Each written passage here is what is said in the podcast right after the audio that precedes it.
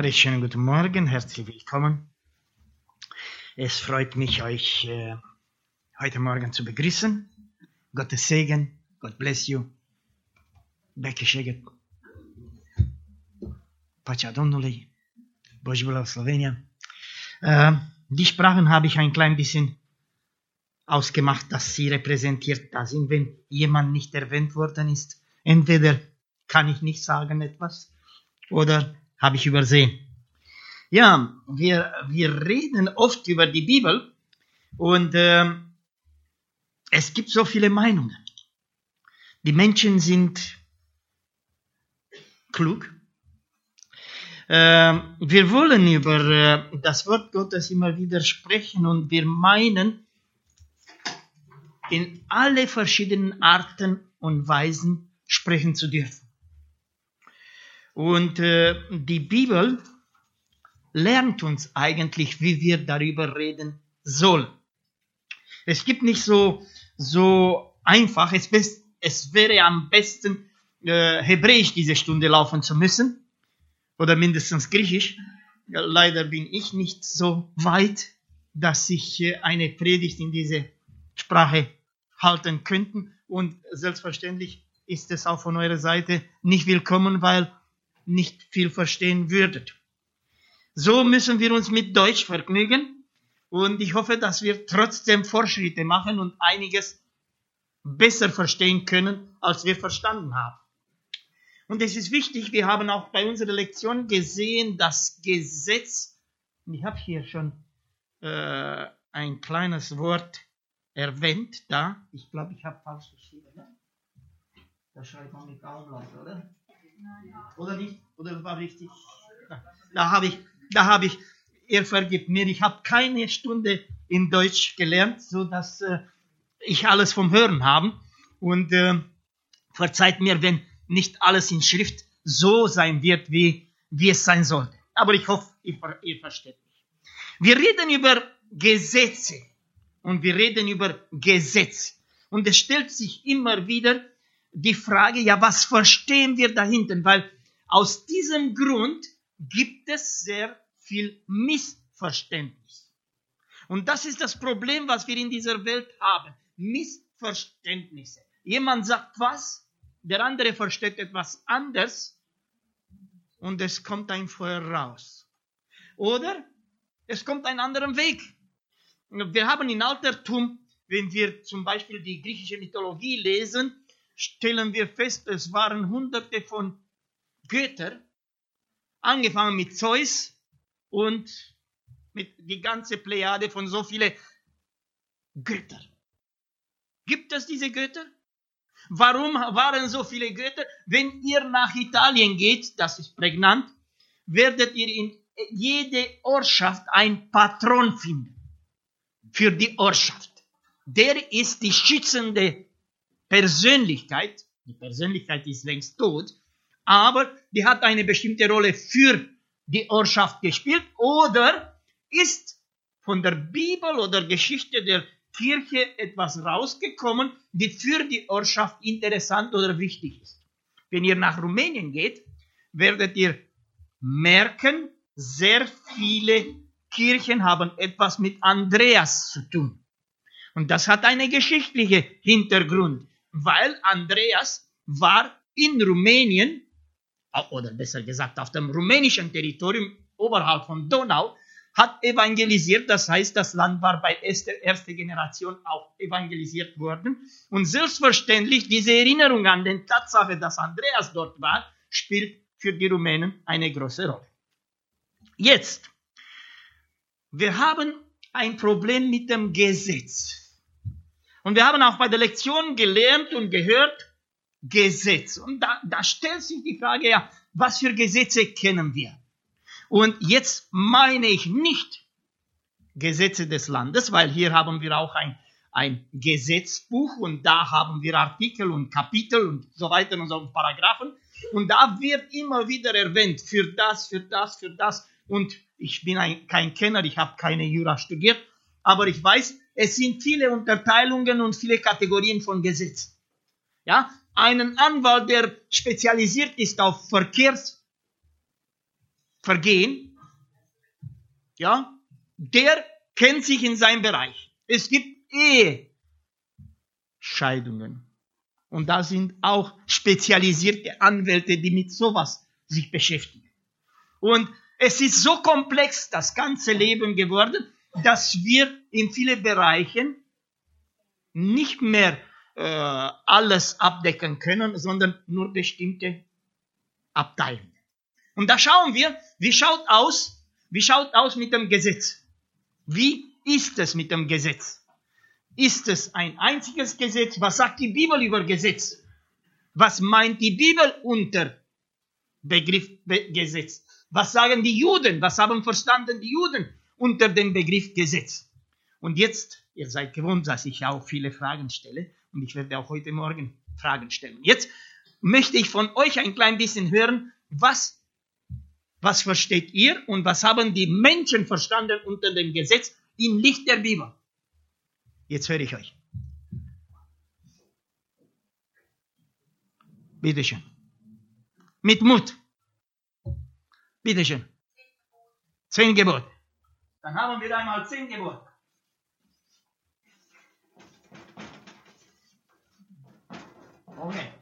Was haben wir noch unter Gesetz? Zeremonial. Zeremonialgesetz. Okay.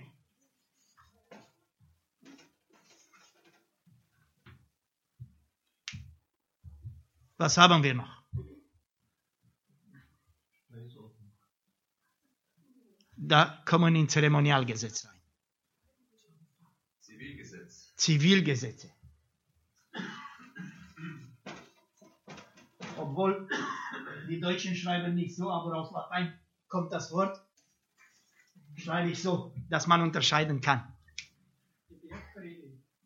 Die Bergpredigt. Unter was stellen wir das?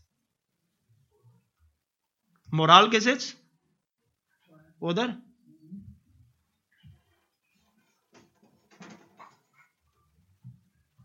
Was können wir noch, noch äh, er, bitte? Speisegesetze. Ähm, okay, unter was tun wir diese? Du meinst, äh, oder sie, weiß ich nicht. Ah, also, äh, ist gemeint, was wir essen dürfen, was wir nicht essen dürfen. Okay. Speise.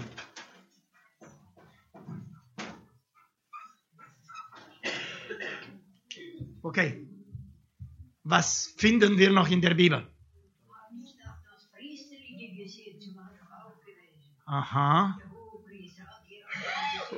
Okay. Unter was könnten wir das reintun?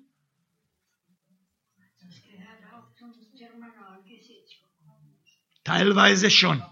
Okay. Äh, habt ihr noch Gesetze, die ihr erwähnen wollt? Zum Beispiel, äh, die Juden mussten sich immer wieder waschen. Würde ich Hygienegesetze nennen, oder?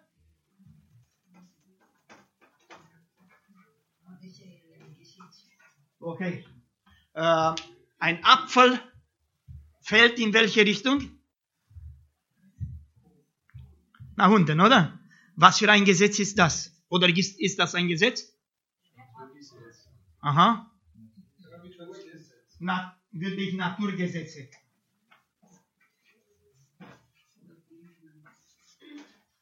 Merkt ihr was? Wir könnten weitermachen. Wohl wahrscheinlich, wenn wir ein bisschen kleinig werden würden, äh, würden wir noch einiges finden, ja? Ähm, unter dem Begriff Gesetz sagen die Leute, gut, Gesetz ist verschwunden. Wir leben nicht mehr unter der Gesetz, sondern unter der Gnade, oder? So, so steht. Äh, jetzt so, fragen wir ein klein bisschen so als, als äh, Orientierung. Ähm, was meint ihr? Äh, sind, lasse ich die, die ersten zwei lasse ich frei. Fange ich weiter. Zivilgesetze. Sind die heute noch gültig oder nicht mehr?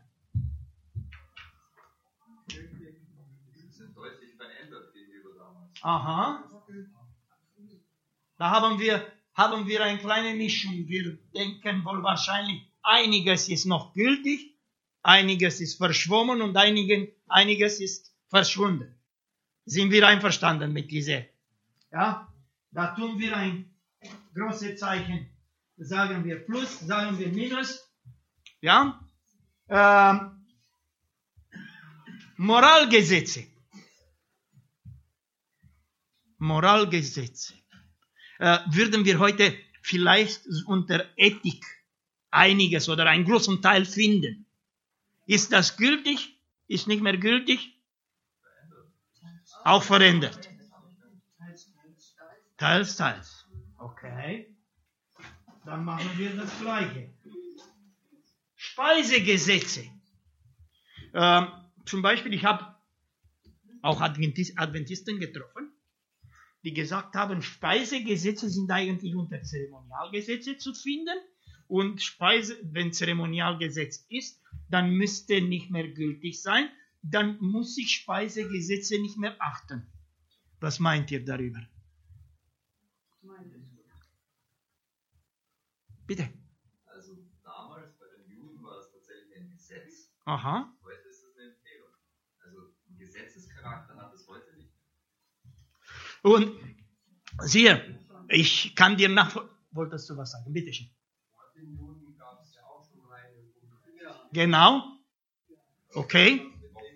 Ja, äh, jetzt stellen wir uns die Frage, ähm, und können wir uns an alle diese Dinge auch dran machen und etwas feststellen. Seit wann sind sie gültig? Und jetzt rede ich von, von den meisten, nicht von allen. Von, wir werden gleich einiges sehen. Äh, wann sind die zehn Gebote erschienen? Sinai? Schreiben wir hier. Ob das richtig ist oder falsch, werden wir gleich sehen. Ähm, Zeremonialgesetze.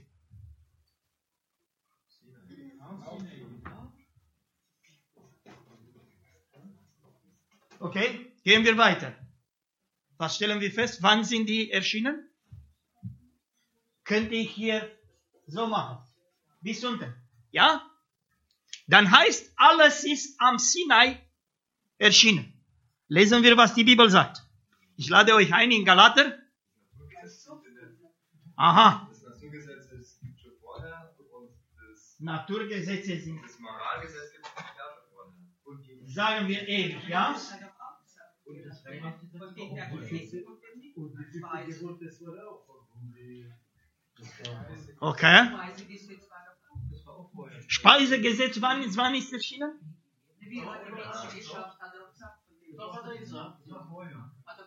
Er. Ich tue ein E, obwohl auch das nicht so richtig ist. Äh, es sind viel früher da. Und wir stellen fest Folgendes. Jetzt lesen wir den Text. Ich lade euch in Galater, Kapitel 3, Vers äh, 21. Ne? Vers 19. Wozu nun das Gesetz? Der Übertretungen wegen wurde es hinzugefügt. Habt ihr bemerkt? Ähm, in andere Übersetzungen steht so geschrieben, wegen Übertretung des Gesetzes ist dieses Gesetz gegeben. Jetzt stellen wir fest, dass wir mindestens zwei Gesetze haben. Ja, wir haben hier mehrere ausgefunden aus der Bibel. Aber die Bibel sagt uns, dass mindestens zwei Gesetze da sind. Weil wegen Übertretung des Gesetzes ist gekommen dieses Gesetz. Aha, das ist wichtig zu sehen. Und jetzt stellen wir uns die Frage, wie teilen wir mindestens in diese zwei Abteilungen? Welche war das erste Gesetz und welche ist das zweite Gesetz? Wir, wir analysieren ein klein bisschen. Ähm, wir haben gesagt, gut, Zivilgesetz ist unter Ordnung und Disziplin, wie, wie, wie die äh, Relationships, die, die Beziehungen zwischen den Menschen entstehen sollen. Ne? Da, da regelt ein klein bisschen dieses Zivilgesetz. Es, es ist ziemlich so profan richtig formuliert, oder? Könnten wir so, so nennen. Äh, seit wann hat Gott die Menschen belehrt, wie sie sich benehmen sollen? Ab der Schöpfung, ja, die, die sollten sich in eine gute Beziehung eine mit dem anderen äh, sein. Moralgesetze, die sind verwandt, eine mit dem anderen, ja? Seit wann sind sie gültig auf die Erde? Von der Schöpfung, ja? Da würde ich hier einen kleinen S vorne machen, ja? Äh, was ist mit dem Speisegesetz? Aha. Auch. Ja, wir lesen im Vers 29 aus erster Kapitel aus der Bibel, wie wir essen sollen. Ja, äh, re revidiert, revidiert Gott etwas später, als das nicht mehr möglich war. Wir können uns erinnern, äh, sind zwei Gründe und sind zwei Etappen. Ich empfehle euch hier das Buch Patriarchen und Propheten. Da sind viele Dinge erklärt in diese Richtung. Äh, wann erschien zum ersten Mal Fleischessen in die Bibel? Nach dem Sündenfall, äh, Gott ist sehr, sehr feinfühlig mit uns, oder? Wann, wann erschien? Jemand meint vielleicht ein bisschen anders zu sein? Ab Noah. Nur einen Moment. Nur einen Moment. Äh, wenn wir in Patriarchen und Propheten lesen und wenn wir die ersten Seiten der Bibel lesen, stellen wir fest, dass plötzlich zwei Leute ein Opfer bringen. Einer bringt Grünzeug, ein Vegetarier, so wie meine Wenigkeit. Der andere, was bringt er? Ein Lamm. Was musste mit dem Opfer gemacht werden? Das. Nicht alles war verbrannt. Einige Opfer waren verbrannt, einige, die meisten Opfer waren gegessen. Das heißt, die ersten, und hier kommt die Lehre über Opfer Jesu, ja, peu à peu für die Leute da. Und als Gott erstmal, darum habe ich gesagt, er ist sehr feinfühlig uns gegenüber. Warum? Wir lesen nicht, wie Gott beschrieben hat, dass erste Opfer stattfinden sollte, sondern wir lesen in der Bibel plötzlich, waren Adam und Eva mit was angezogen? Mit Fell. Aha. Wie, wie kam dazu, dass plötzlich ein Fell da war? Was musste geschehen im Voraus? Das Lamm musste sterben. Ja? Das heißt, diese Lehre, weil wir, wir versuchen sehr oft viele Sachen zu teilen und wir, wir merken und wir teilen sehr, sehr grob und sagen Altes Testament, Neues Testament, das alte Gott ist ein Gott und das neue Gott ist ein anderer Gott. Stimmt das? Nein. Das alte Gott ist auch das neue Gott und das ewige Gott. Ja? Er ist der gleiche immer. Das Problem ist, im Köpfe der Menschen hat sich einiges geändert. Und viele Menschen sagen, und ich könnte zig Beispiele geben, wo wir merken können, dass die Symbole im Alten Testament genau sind wie im Neuen Testament. Weil viele Leute sagen, zum Beispiel, nehme ich nur ein, äh, zum Beispiel Abendmahl, was uns sehr geläufig ist, ja? Was haben wir beim Abendmahl? Brot und Wein, ja? Sind die im Alten Testament zu finden? Wer meint, sind zu finden oder nicht? Schaut ihr in den Tempel.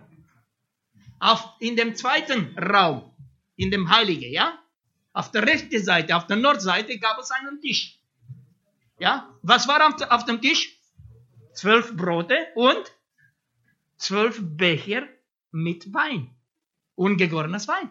Ja? Das heißt, das Symbol ist schon im Alten Testament zu finden. War anders ausgelegt und eine andere Bedeutung dort.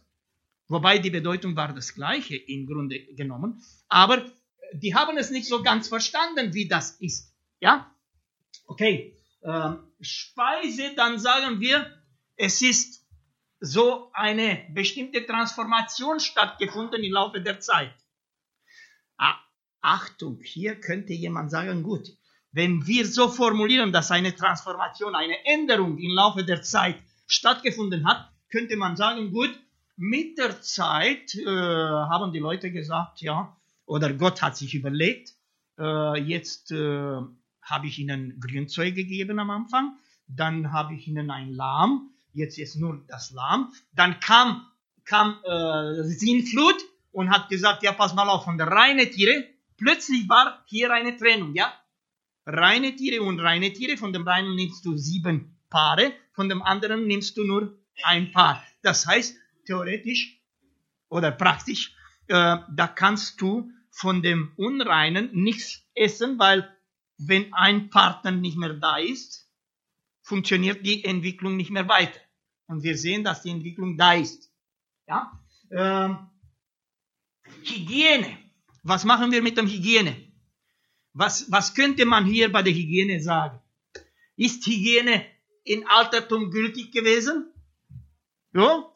Die Juden waren ein gesünderer Volk als viele anderen, weil sie wussten, wie sie sich benehmen sollen. Und ihr, ihr könnt euch erinnern, als sie durch die Wüste gingen, sind ihnen einige Empfehlungen, was die Reinigung statt oder wie die Reinigung stattfinden sollte, was sie mithaben sollten, dass ihren Ausscheidungen nicht einfach irgendwo in Freien bleiben, sondern eine Ordnung da ist, ja? Und wir merken, das gehört dazu. Äh, wir als Adventisten müssen wir noch einen Schritt weiter machen und schauen, aha, Hygiene ist sehr wichtig im Laufe der Jahrhunderte und Jahrtausende. Hygiene war für viele Menschen nicht wichtig. Für einige war zu wichtig. Könnt ihr euch erinnern? Plötzlich ist ein Gespräch in der Bibel stattgefunden und äh, manche sagen, sagen, ja, deine Jünger haben gesündigt, die haben mit dem Hände ungewaschen gegessen. Und äh, Kapitel 15 auf Matthäus gegen Ende sagt, es ist nicht eine Sünde, mit ungewaschenen Händen zu essen.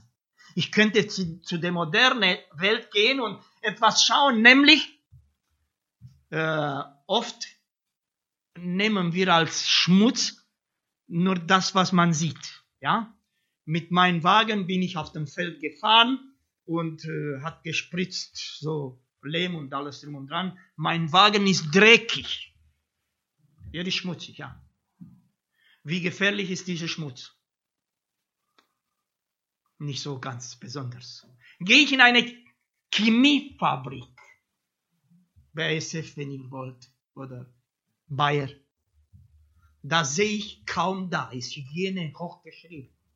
Aber wenn ich Analysen, wenn ich, wenn ich ein, ein Mann vom Fach bin, ja, und fange ich an, Analysen zu machen. Über schädliche Dinge, die hier eventuell sein könnten. Was meint ihr? Finde ich was? Gewaltig. Ich merke mit meinen Augen, auch mit meiner Brille nicht. Aber wir hatten in Rumänien in die Nähe von Mediasch, ich komme von der Region, oder besser gesagt, meine Frau ist von der Region, ähm, wir hatten eine, einen riesen Platz in Kopschamik. Kleinkoppel, Deutsch. Und äh, man hat gesehen, da konnten die Frauen ihre Wäsche nicht im Hof einfach auf eine Leine aufhängen können, weil es war Russ da, schwarze. Es ist eine äh, Hydrocarbon, wie sagt man in Deutsch, ähm, HC-Kombination. Wie nennt man das in Deutsch? Carbon-Wasserstoff. Ja? Und diese Kombination ist oft so, dass es dunkel ist.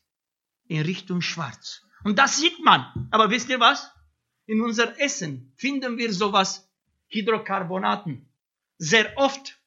Ja? Das heißt, wir essen sowas. Das ist nicht so gefährlich. Aber was war gefährlich dort in Kopschanik? Es waren die Sachen, die man nicht gesehen hat. Kombinationen von äh, Kupfer, Gold, äh, andere Metalle, Blei und so weiter und so. Diese Kombinationen sind sehr toxisch. Die sehen wir nicht. Aber die sind da.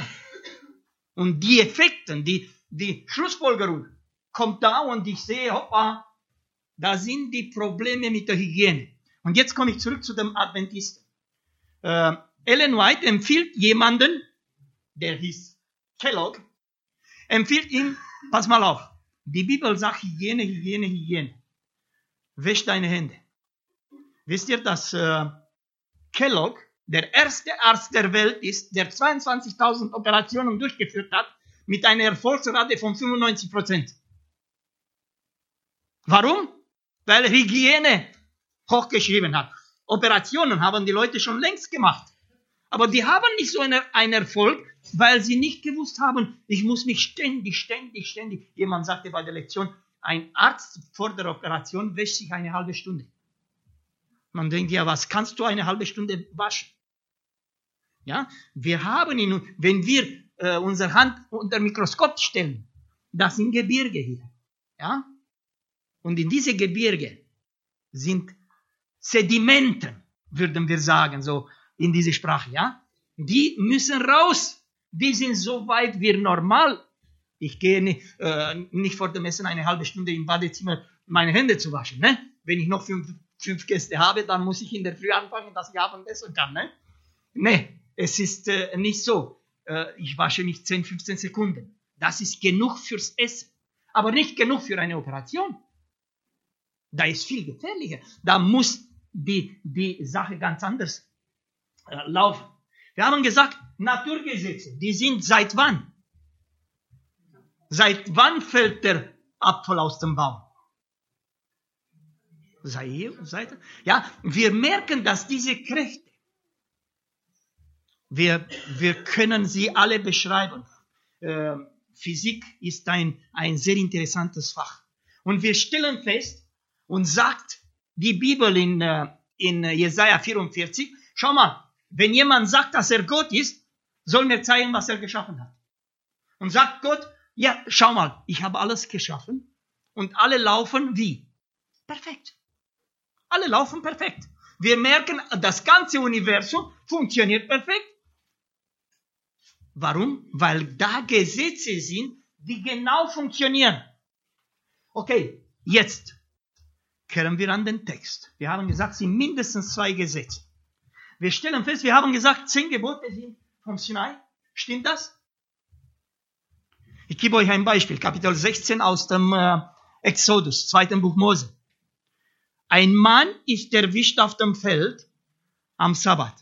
Er sammelt Holz, er will ein bisschen Feuer machen. Mose, weiß nicht, was damit zu tun oder was, was zu machen ist. Und was sagt Mose? Wir beten und schauen wir, was, was passiert. Was Gott sagt. Was hat Gott gesagt? Was hat Gott gesagt? Was musste mit dem Mann gemacht werden? Es ist auch gemacht worden. Er wurde gesteinigt. Das heißt, äh, war vierten Gebot, wir haben nur ein Gebot genommen, war vierte Gebot gültig? Seit wann sind die Gebote gültig? Von Anfang an. Die sind von Anfang an da. Was kam später? Was kam wirklich beim Sinai? Aha, am Sinai kam in erster Reihe das Zeremonialgesetz. Sind auch einige Sachen, die dazu kamen, aber die können, kamen als Erklärung, weil die Leute nicht kapiert haben. Aber als Funktion, wobei auch hier können wir sagen, als ersten Lamm in Eden geschlachtet worden ist, ist auch etwas, die in diese Richtung zeigt. Aber wie wir lesen, weil das, die Sachen erklären sich immer aus der Bibel. Schauen wir da, äh, lesen wir beim 19 äh, weiter. Wozu nun das Gesetz der Übertretungen wegen wurde es hinzugefügt, bis der Same käme, dem die Ver Verheißung gilt. Oh, nur einen Moment. Wem ist die Verheißung gemacht worden? Wer hat zum ersten Mal die Verheißung bekommen? Oder anders formuliert, wer ist die Same? Der Same. Wer ist? Ist Jesus Christus. Okay. Und hier sehen wir, es ist ein Komma und dann kommt die Erklärung weiter. Diesen Same ist die Verheißung gemacht worden. Das, was, was ziehen wir als Schlussfolgerung hier weiter? Wer hat zum ersten Mal die Verheißung bekommen?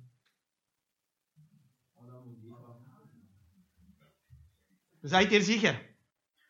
Wenn wir den Paulus richtig verstehen, stellen wir fest, dass die erste Verheißung schon, wann wurde Erlösungsplan auf die Beine gebracht? Wann?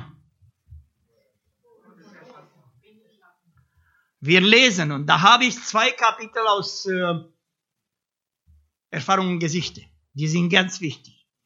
Fall Satans und nächsten Kapitel gleich danach. Die erklären, was passiert ist in dem Himmel. Und erklärt uns, dass die dreifache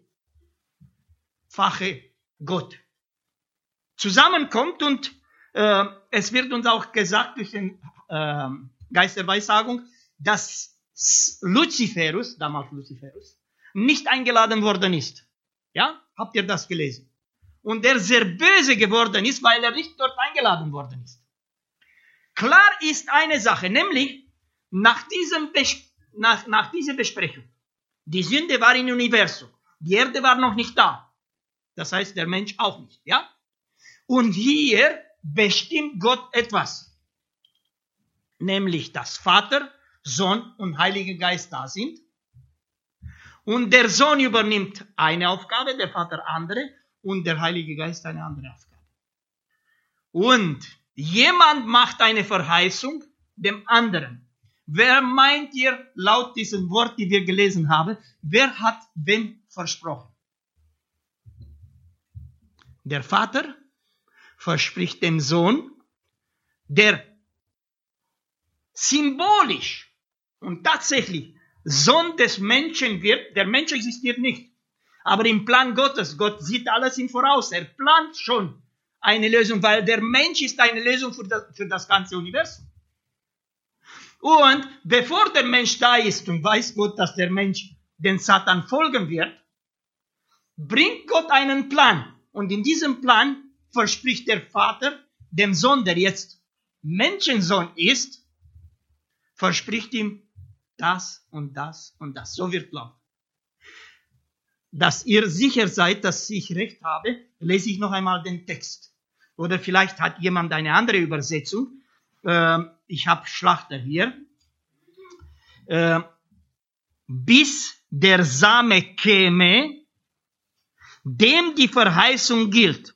Ja? Dass der Same käme, ist klar, dass auf, der, auf Jesus bezogen ist. Ja? Und dem die Verheißung gilt. Wem gilt die Verheißung? Wer rettet dieser Welt? Im Grunde genommen. Wer ist der Retter dieser Welt? Jesus. Ihm wurde zum ersten Mal die Verheißung ge gemacht worden. So sagt der Text hier. Und jetzt kommt ein Zusatz, eine Erklärung. Und es ist durch Engel übermittelt worden in die Hand eines Mittlers. Äh, kommen wir wieder bei den Geisterweissagung. Die Bibel sagt uns auch, zum Beispiel, Exodus, 2. Buch Mose, Kapitel 25, Vers 9. Macht alles nach dem Bild, die ihr auf dem Berg bekommen habt. Ja? Diese Idee bekommen wir immer wieder wiederholt. Ja? Alles nach dem Bild, die auf dem Berg dir gezeigt worden ist. Wer war auf dem Berg? Mose. Und was ist ihm gezeigt worden? Woher wusste, wusste Mose, wie die Entstehung dieser Welt stattgefunden hat? Woher? Weil er schreibt. Lesen wir hier. War ersten Tag, zweiten Tag und so weiter. Woher wusste er? Er war auf dem Berg und dort ist ihm gezeigt worden, wie alles funktioniert. Ja? Aber nicht nur. Dort ist gezeigt worden, alle diese Dinge. Und in erster Reihe hier. Zeremonialgesetz. Wie alles symbolisiert wird und wie alles funktionieren wird. Dass die Leute etwas kapieren, nämlich, was stand hinter diesem Gesetz? Zeremonialgesetz. Es stand eine Wirklichkeit. Welche war, wenn eine Wirklichkeit dahinter stand? Welche war diese Wirklichkeit? Dass Jesus einmal kommen wird und auf dem Golgatha sterben wird. Können wir das nachvollziehen? Das ganze Zeremonialgesetz sagte nur in verschiedene Arten und Weisen, dass Jesus Christus kommen wird, geopfert wird und so weiter und so fort. Ja? Und sehen wir, dass dieses Gesetz als Ergänzung für ein anderes Gesetz, was haben wir festgestellt, das vorher war? Die zehn Gebote waren da. Und jetzt kam die Zeremonialgesetz wegen Übertretung des Gesetzes. Was sagt die Bibel? Jetzt müssen wir noch etwas ergänzen. Wisst ihr, wie das in Hebräisch heißt? Es heißt nicht Gesetz. Da sind die Worte, entweder die zehn Worte Gottes oder einfach Worte Gottes. Ja? Werden, werden die Juden nie sagen Gebote, Gesetz, sondern die Worte Gottes. Ja? Weil die selbst von Gott geschrieben worden sind. Wir wissen, Mose hat einmal die ersten Tafel kaputt gemacht und Gott hat nicht gesagt, Mensch, du bist klug genug, schreib noch einmal das, was du auf dem Tafel gefunden hast. Nein, Gott sagt, mach zwei Tafeln, komm zu mir und der Finger Gottes schrieb noch einmal. Das ist auch eine, eine Sache, die wir mit dem anderen Menschen auch besprechen sollen. Wie könnte es sein, dass von eine, ein Buch, der 1200 Seiten ungefähr in jeder Sprache hat, und davon nur weniger als eine Seite direkt von Gott geschrieben worden sind, die, zehn Gebote. Und gerade an diese zehn Gebote greifen sich alle an und meinen, das ist nicht mehr gültig. Und hier kommt klar und deutlich, das Gesetz, die übertreten worden sind, sind die zehn Gebote. Und kommt ein anderes Gesetz, die jetzt ergänzen sollen, verständlich machen sollte, wie Erlösungsplan stattfinden sollte. Wir haben bei der Lektion gelernt, äh, aus was wurden die Leute im Alten Testament äh, erlöst oder die Erlösung versprochen. Aus Gnade oder Gesetz? Aus Gnade. Wie war diese Gnade zu verstehen? Was ist Zeremonialgesetz? Es ist eigentlich Gnade erklärt in menschliche Handlungen. Ja? Weil wir merken, Jesaja Kapitel 1. Plötzlich sagt Gott, ich ekle mich, in manchen Übersetzungen, ich ekle mich um, um, um eure Opfer. Wer hat die Menschen gelernt, Opfer zu bringen? Wer hat sie gelernt? Gott. Und der gleiche Gott sagt, ich ekle mich um eure Speisopfer. Wie, wie, wie kommt dazu? Haben sie vielleicht, gut, es sind in andere Völker, haben sie unreine Tiere gebracht und so weiter und so fort. Zum Beispiel äh, Jolka, den, denen die aus äh, GUS, aus Russland kommen. Jolka, sagt euch was, oder? Ja. Auch in Deutsch müsste ein Begriff sein. Julfest ist das gleich. Wisst ihr, dass bei Jolka am 25. Dezember eine Sau eigentlich geopfert werden sollte? Es war ein Opfer. Ja? Die haben auch falsche Tiere, unreine Tiere geopfert. Ja? Aber wir reden hier im Volk Israel nicht von sowas. Die haben keine unreine Tiere geopfert. Die haben nur reine Tiere geopfert. Waren diese Opfer korrekt oder falsch? Und plötzlich sagt Gott, ekle mich. Das gefällt mir nicht. Ich brauche eure Opfer nicht. Ich brauche eure Sabbate nicht. Das könnt ihr, könnt ihr euch vorstellen. Es steht geschrieben, schwarz auf weiß in der Bibel. Warum braucht Gott diese Sachen nicht? Weil sie da hinten, hinter diesem Opfer, was musste stehen hinter ein Lamm, ein Taube oder was auch immer äh, geopfert worden ist. Was musste stehen dahinter? Die, die Wirklichkeit. Welche war die Wirklichkeit? Das am 14. Nissan, und jetzt ist unser Kalender, im Jahre 31 nach unserem Kalender, am 14. Nissan, das wahre Lamm Gottes, Jesus Christus, sterben wird. Alle diese Opfer haben auf verschiedene Art und Weise das Gleiche erzählt. Das berühmteste, was Passach ist. Ja? Passafest hat erzählt, am 14. Nissan, da schreiben wir hier, 14. Nissan, Opfer. Ist das am 14. Nissan geschehen?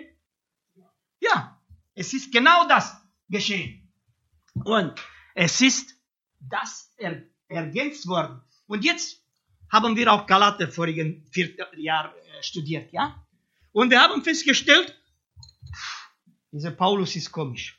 Mit dem Korinther, die eine zweifelhafte Gemeinde gehabt haben, ja? Ihr wisst, in Korinth sind alle Dinge geschehen. Vom Inzest bis Hurerei und alles Mögliche, ja? Und denen sagt er, ihr Heiligen in Korinther. Und bei diesem Galater, die eine fromme Gemeinde war, sagt er, ja, ihr seid verrückt. Wie könntet ihr sowas machen? Wo liegt die Katze begraben? Weil da müssen wir verstehen und dann wissen wir, worum es geht. Weil im Grunde genommen haben wir drei Plätze in der Bibel, wo das gleiche Thema ganz gravierend behandelt worden ist. Ist einmal Kapitel 15 aus, aus Apostelgeschichte. Was war hier besprochen? Was, dürf, was sollen die Christen machen und was sollen nicht? Äh, Galaterbrief und Kapitel 4 aus Hebräerbrief. In Kapitel 4 aus Hebräerbrief geht Paulus am, am weitesten und sagt, für die ist kein Opfer mehr. Und manche Adventisten, die einmal getauft worden sind, haben die Schlussfolgerung gezogen und gesagt haben, ich war einmal, ich war einmal und ich habe Gott verlassen für eine Frau oder für einen Mann, für das oder jenes. Äh, Gott kann mir nicht mehr vergeben. Ist das in dem Text enthalten? Nein. Es ist das, was in Galater passiert. Darum sagt er, ihr Narren in Galater. Warum? Was haben die Galater gemacht? Die haben gemeint, wir sind klüger. Wenn wir auch das und das und das und das machen, dann müsste stimmen. Wir machen mehr als alle anderen. Warum? Die Galater haben gesagt, Abendmahl, ja, das machen wir. Passafest machen wir auch. Ja, Beschneidung machen wir auch. War Glauben, Passafest zu halten bis zum Kreuz? War Glauben oder nicht? Sicher war Glauben. Warum? Was hat Passafest gesagt? Am 14. Nissan in dem bestimmten Jahr wird Gott den Sohn geben und er wird sterben als wahre Lamm Gottes auf Golgatha. Das haben sie immer wieder mit dem Passafest gesagt. Was sagen wir? Was sagen wir mit dem Abendmahl? Das gleiche, aber wie? Umgekehrt. Wir sagen, er ist gewesen, oder? In meine, zu meiner Erinnerung. Ja? Erinnerung kommt von Vergangenheit. Ja? Ich erinnere mir, mich an das, was Jesus auf Golgatha gemacht hat. Passafest und Abendmahl sind Geschwister oder Schwestern. Ja? Eine sagt, es kommt, der andere sagt, es war. Und jetzt analysieren wir konkret diese Sache. Dankeschön. Spasiba. Ähm, es war Glaube, Passafest zu halten bis am 14.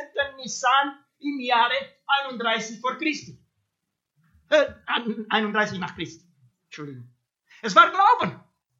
Es war korrekt. Die wussten, Jesus kommt und stirbt für meine Sünde. Das heißt, der Mann im Alten Testament musste hinter dem Lamm sehen, dass Jeshua, Jesus Christus, einmal sterben wird. Das was war versprochen. Gott hat ihnen nicht versprochen, ich werde euch äh, Millionen von, von äh, Böcke und Ziegen und weiß ich was äh, Schafen geben. Und wenn ihr äh, treu jedes Jahr so viele und so viele tötet und isst, dann vergebe ich euch. Nicht das war die, die, die Versprechung. Die Versprechung war Jesus Christus, der die Sünde der Welt, die Weltsünde trägt. Ja, das war die Versprechung. Und solange sie das nicht mehr verstanden haben, sie verloren haben aus dem Auge, dass hinter dem Tier ein Jesus Christus steht. Das gleiche gilt für mich und für dich. Du kommst zum Abendmahl und manche denken, ist ein Hokuspokus hier. Wenn ich beim Abendmahl bin, dann bin ich gewaschen, habe ich den Körper Jesus mitgenommen, sein Blut mitgenommen. Das ist kein Hokuspokus. Wenn ich nicht Äh, essen wir das, äh, das, äh, den Körper Jesu? Essen wir den Körper Jesu? Nein, es ist nur ein Symbol, ja? Brot ist ein Symbol da. Und hinter diesem Symbol, das Brot, auch wenn sie ganz, mir schmeckt sehr gut, das Brot von Abendmahl, ja? Könnte ich jeden Tag essen, ja? Aus Respekt Gott gegenüber esse ich nie. Nur beim Abendmahl, ja? Aber dieses Brot macht mich nicht heilig. Dieses Brot reinigt mich von, von der Sünde nicht. Dieses Brot, nur wenn ich hinter dem Brot sehe, da ist Jesus in meinen Augen, sehe ich Golgatha, sehe ich das Opfer, sehe ich das Blut, Jesu, der fließt nach unten. Nur wenn ich das verinnerliche und ich bewusst diesen Abendmahl oder an diesem Abendmahl teilnehme und bewusst bin, nicht das, was der Pastor jetzt verteilt, rettet mich, sondern die Tatsache, was am 14. Nissan passiert ist, rettet mich. Das war Rettung für das Alte Testament, das ist Rettung für das Neue Testament. Jetzt, warum war, war Passafest nicht mehr gültig? Weil Passafest sagte, es kommt in die Zukunft. Und das sagen die Juden auch heute. Und habt ihr den Bericht von dem Passafest gelesen? Ihr wisst, steht in der Bibel, ja, wo, wo werden wir das tun? Und ist ihnen gesagt worden, pass mal auf, dort, äh, du gehst, nimmst ein, ein Esel und so weiter und so fort. Die ganze Geschichte kennen wir. Es ist genauso erfüllt, wie, wie Jesus ihm vorausgesagt hat. Und jetzt kommt der Bericht von, von dem Passafest.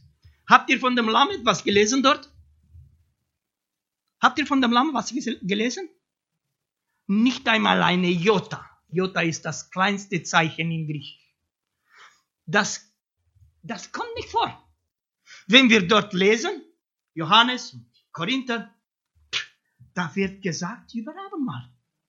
Wird uns gesagt, ja, Jesus nahm, sich, nahm sich einen äh, Tuch, knie nieder, fing an, die Füße zu waschen und so weiter und so fort. Dann wird uns beschrieben, wie er das Brot brach, betete und gab und sagte ihnen, so weiter und so fort. Dann nahm er danach das äh, Kelch. Wo, wo, wo habt ihr gesehen, noch in dem Bericht, das Passafest? Da müssen wir aufmerksam sein. Es war eigentlich Abendmahl, Abendmahl noch nicht korrekt. Aber Jesus wusste, morgen sterbe ich. Das war Donnerstagabend nach unserem Kalender, ja? Morgen sterbe ich. Ich habe keine Zeit mehr, denen zu zeigen, was kommt. Und dann steht geschrieben, das sind eure Passafest. Aha, da haben sie kapiert. Es war Passafest bis jetzt. Ab hier kommt Abendmahl. Und wenn ich jetzt Passafest halte, sind viele Christen, die sagen, ja, Passafest, das ist toll. Sind solche Gerichte aus, aus Lamm, Mehl, äh, Fleisch, äh, das sind tolle Sachen. Nehme ich an, ich weiß es nicht, wie die schmecken, aber äh, wohl wahrscheinlich schmecken sie gut. Das Problem ist nicht, ob sie schmecken oder nicht. Das Problem ist, wenn ich heute noch ein Lamm opfere, nimmt Gott das an und sagt, ja, bravo, Cornel, du hast was gemacht. Oder sagt, du Depp. Entschuldigt. Aber es ist ganz, ganz wichtig zu wissen, was tue ich? Und es ist wichtig zu wissen, was es war und was ist noch gültig. Und da müssen wir sagen, diese Zeremonialgesetz ist nicht mehr gültig. In dieser Form. Wir haben unsere Zeremonialgesetz. Äh, ist, ist Abendmahl eine Wirklichkeit oder ein Zeremonial? Was ist das? Ist ein Symbol oder ist eine Wirklichkeit? Was ist Abendmahl? Ist ein Symbol. Wir essen nicht Jesus und wir trinken nicht sein Blut. Wir nehmen Brot und Wein als Symbole für das, was er damals getan hat. Und das ist wichtig zu verstehen. Und darum, es war Glauben bis dann und es ist Glauben jetzt, Abendmahl, am, am Abendmahl teilzunehmen. Und das in, auf der korrekten Art und Weise. Hier können wir auch eine andere Predigt halten, zu, zu sehen, wie muss ein Abendmahl aussehen. In welcher Reihenfolge? Was muss erstmal geschehen? Und die Bibel sagt uns klar und deutlich. Erstmal kommt Fußwaschung, dann kommt Brot, dann kommt Wein. Ich kann es nicht so machen, wie ich will. Zu sagen, na ja, jetzt will ich erstmal den Wein, dann, dann will ich dann eventuell das Brot, oder machen wir eine Pause inzwischen und äh, waschen wir uns die, die Füße und so weiter und so fort. Nee, Gott hat uns eine klare Ordnung gegeben und Gott ist ein Gott der Ordnung und wir können nicht machen, wie wir wollen. Gehen wir weiter. Ein Mittler aber ist nicht, äh, ist nicht Mittler von einem. Und hier müssen wir eine, den Mittler eines einzigen gibt es aber nicht. Ja, äh, Gott aber ist einer. Und hier müssen wir, merkt ihr, und ich sage immer wieder, wenn wir Petrus einmal lesen, müssen wir den Paulus fünfmal lesen. Ja? Weil der auf ein anderes Niveau geschrieben hat. Und er eine andere, deutlich philosophischere Sprache benutzt. Und dafür müssen wir uns vertiefen, müssen wir tiefer gehen. Und da stellen wir fest, hier kann ich Mose als Vermittler nehmen, weil er von Gott alles bekommen hat und dem Volk gebracht hat. Und das ist das Gesetz der, durch einen Mittler, ist nun das Gesetz gegen der Verheißung Gottes. Und wenn ins Gespräch ist, ist dieses Zeremonialgesetz, ist das gegen die Versprechung Gottes? Nein, es ist eigentlich Versprechung Gottes, weil hinter diesem Zeremonialgesetz war immer die Versprechung, die Gott gemacht hat. Durch die zehn Gebote hat Gott keine Versprechen gemacht. Nein, durch die zehn Gebote sagt Gott uns nur, was wir halten sollen und was wir nicht halten sollen. Aber durch die Zeremonialgesetze hat uns versprochen, das Lamm Gottes kommt. Ja? Und wir merken, diese Sachen sind vollkommen erfüllt worden. Ähm,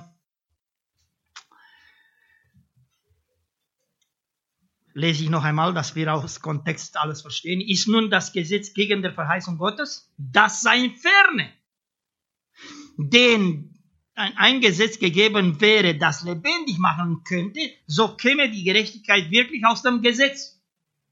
Und hier vermischen die Leute zehn Gebote mit dem Zeremonialgesetz.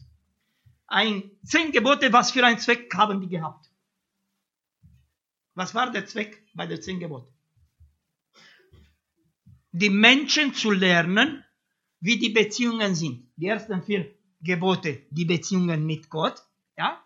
Die letzten sechs Gebote, die Beziehungen mit dem anderen Menschen. Was meint ihr? Äh, hätten wir noch Polizei gebracht, wenn wir die letzten sechs Gebote wirklich halten würden? Nein, weil an dem Ampel, oder würde überhaupt kein Ampel mehr da sein, dann wenn ich sehe ihn bei dem Ampel, dann sage ich, bitteschön, du, du gehst vor mir. Wie ist das in Wirklichkeit?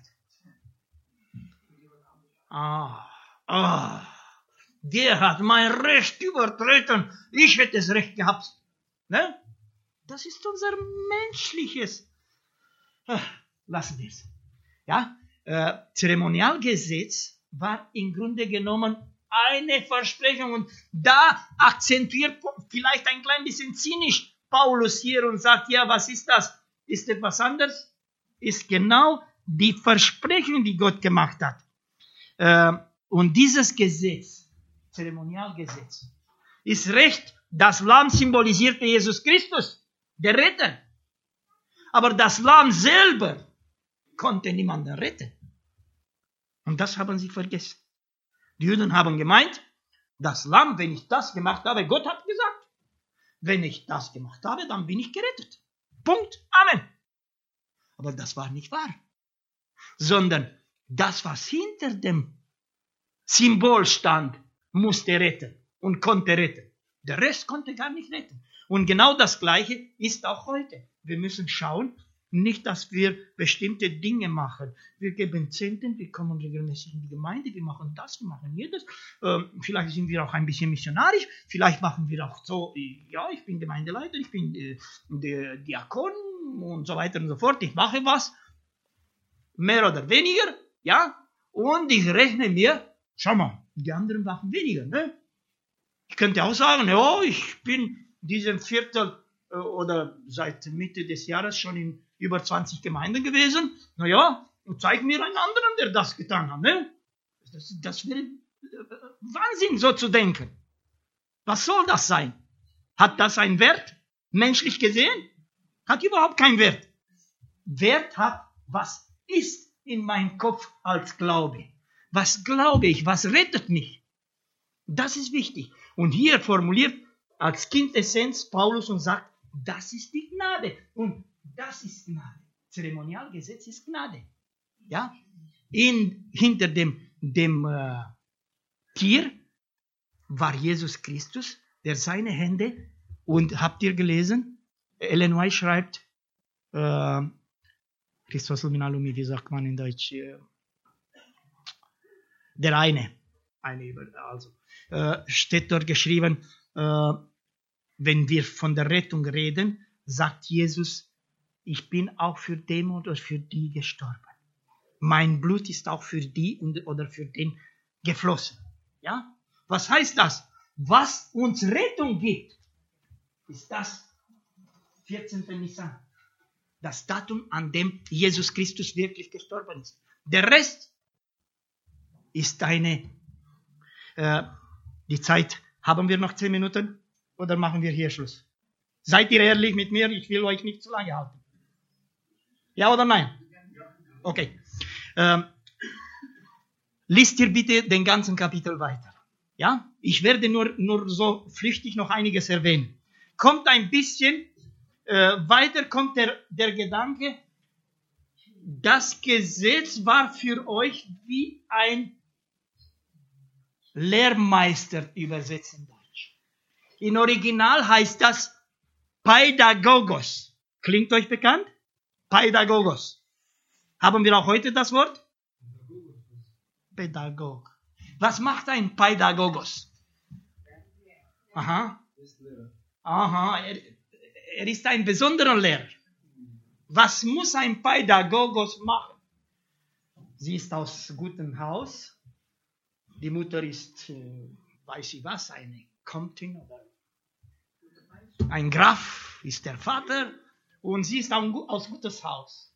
Und die kann sich nicht benehmen so wie ein vom Volk. Sie kommt und lernt, wie man essen soll. Wisst ihr, wie man essen äh, lernt? Man tut hier und hier ein Blatt Papier. Man muss essen. Ja, man darf dieses Papier von hier und von hier nicht verlieren. So hat man gelernt. Ja, gute Benehmen. Wie? Was darf ich einmal das Messer ins Mund bringen? Darf ich nicht? Was darf ich da? Wir lernen und wir, wir übersetzen das als Ethik. Das war die Rolle des Pädagogos. Pädagogos musste sorgen, dass das Kind gut erzogen worden ist.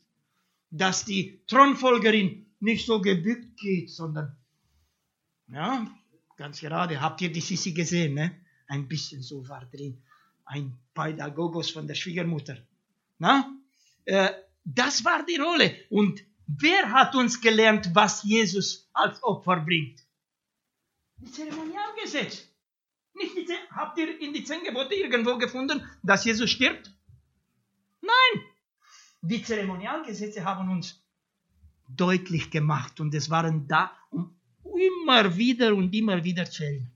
Und kommen wir, und wenn ihr auch ein bisschen von dem Kapitel 4 liest, dann merkt ihr, und damit möchte ich auch abschließen, merkt ihr Folgendes.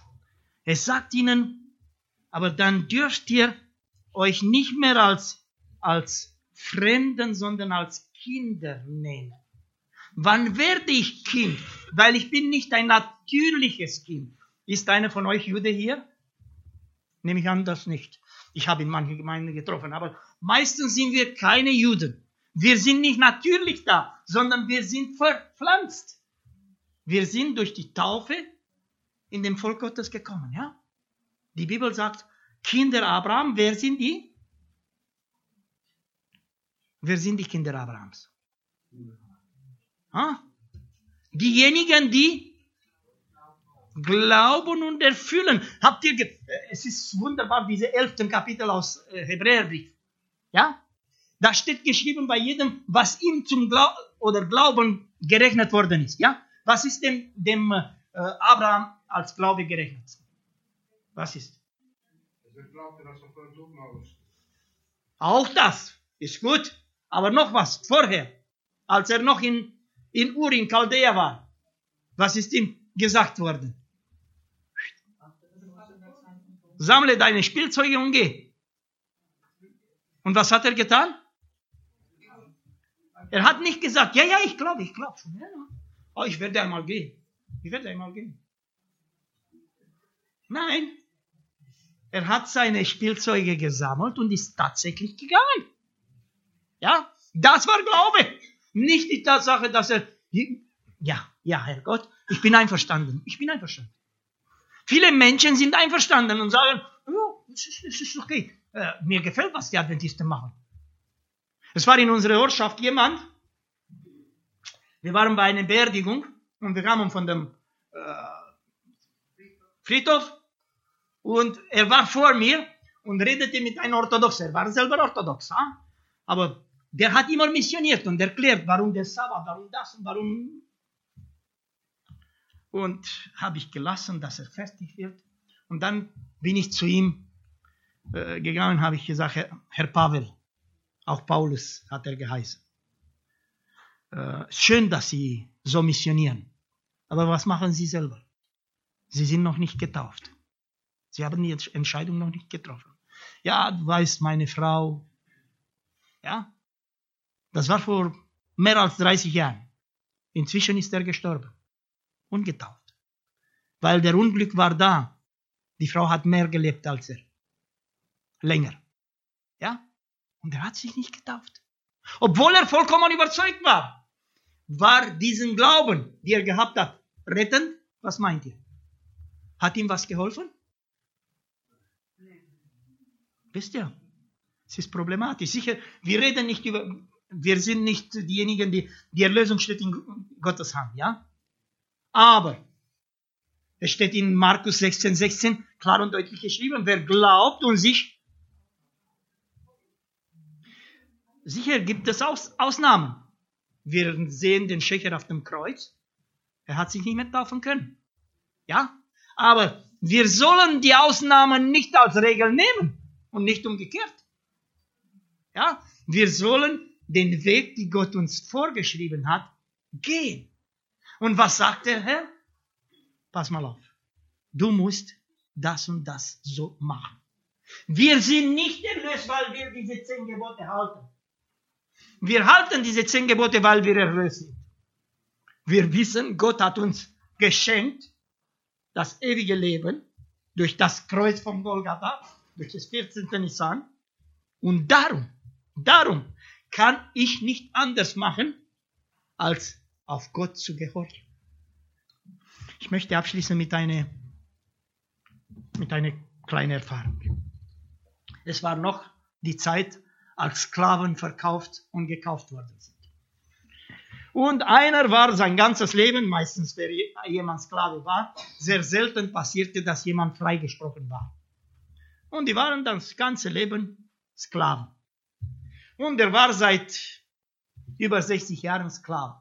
Er hat stark gearbeitet und er war ein stärker gewordener Mann, ein sehr guter Arbeiter.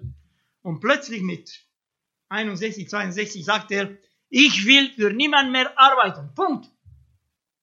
Und es war so auf einem Markt, wo Sklaven verkauft worden sind. Und er hat immer wieder, sein, sein Besitzer versuchte ihn zu verkaufen, aber er hat immer wieder laut geschrien, ich arbeite für niemanden. Gib das Geld nicht aus, ich arbeite für niemanden. Na, und die meisten Käufer haben gesagt, nee, so einen brauche ich nicht. Ja, was, was mache ich damit? Und kam ein Herr, der Preis war stolz, und der gute Herr blätterte das Geld aus, bezahlte den Preis. Aber der, während der den Preis bezahlte, sagte auch immer wieder, aber ich arbeite nicht für dich, zahle nicht das Geld. Dann gehen sie heim. Und ja, die Sklaven haben immer wieder so abgetrennte Räume, wo sie leben dürften. Und da kam, und da war so ein schönes Haus. Und die kamen rein und er hat gedacht, der will, dass ich hier Ordnung mache und alles blitzblank mache. Mache ich nicht. Naja, dann hat der Gutsherr gesagt, du musst nichts machen. Das ist dein Haus. Das gehört dir, dir allein. Er hatte nie was gehabt ins Leben. Außer seine Kleidung. Pass mal auf, und da fing an, mache ich die Geschichte ein bisschen kürzer, zeigte ihm, das gehört dir und das gehört dir und das gehört dir. Du machst, was du willst damit. Aber ich arbeite nicht für dich. Und das ging immer wieder und immer wieder. Und nach einiger Zeit, als er überhäuft worden war von alle Geschenke von dem Gutsherr, fing er zu weinen und sagte, es kann nicht anders sein. Ich werde mein ganzes Leben nur für dich arbeiten. Meine Lieben, so ist die Geschichte mit Jesus Christus. Er zwingt uns nicht zu arbeiten. Aber wenn wir sehen, was er versprochen hat, wenn wir sehen, was er uns zur Verfügung stellt, von Gesundheit, von Mitteln, von Möglichkeiten, die wir haben. Wir leben in einem Eck der Welt, wo wir wirklich gesegnet sind, oder? Wobei in diesem Land meckern die Leute bis geht nicht mehr. Ist das richtig? Wie viel brauchen wir eigentlich von das, was wir wirklich verdienen? Wie viel brauchen wir, um zu existieren? Ein Bruchteil davon. Der Rest ist uns Überfluss. Habt ihr gesehen, wo die Deutschen die meisten Gelder verprasen?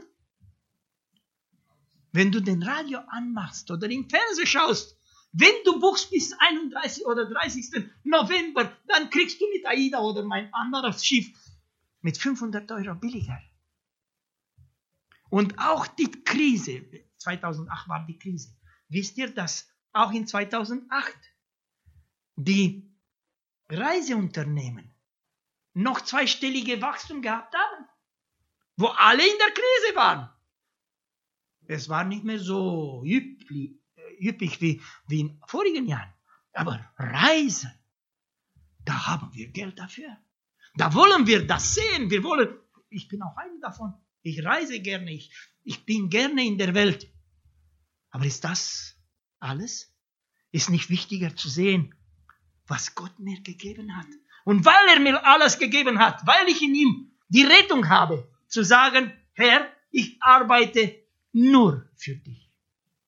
Und ich lade euch ein, es steht uns eine Woche vor. Vielleicht schaffen wir nicht nur für ihn zu arbeiten, aber mindestens ein gutes Stück von unserer Zeit ihm zu widmen, andere Menschen zu informieren. Das, es ist eine tolle Arbeit, was, was Gott uns angeboten hat. Er sagt, pass mal auf, du bist gerettet, um Retter zu werden. Möchtest du ein Retter werden? Welche Bruder und welche Schwester will heute Morgen sich entscheiden, nächste Woche ein klein bisschen Retter zu spielen? Anderen Menschen Bescheid zu geben, dass ein ewiges Leben gibt, dass eine Möglichkeit gibt, gerettet zu sein. Weil Geschwister, es geht um Leben und Tod. Wenn wir denen nicht sagen, könnte sein, dass sie nie erfahren können. Ich mache euch Mut. Macht eure Munde auf. Redet, erzählt von eurer Erfahrung, von das, was unser Gott uns alles geschenkt hat. Und Gott segne uns.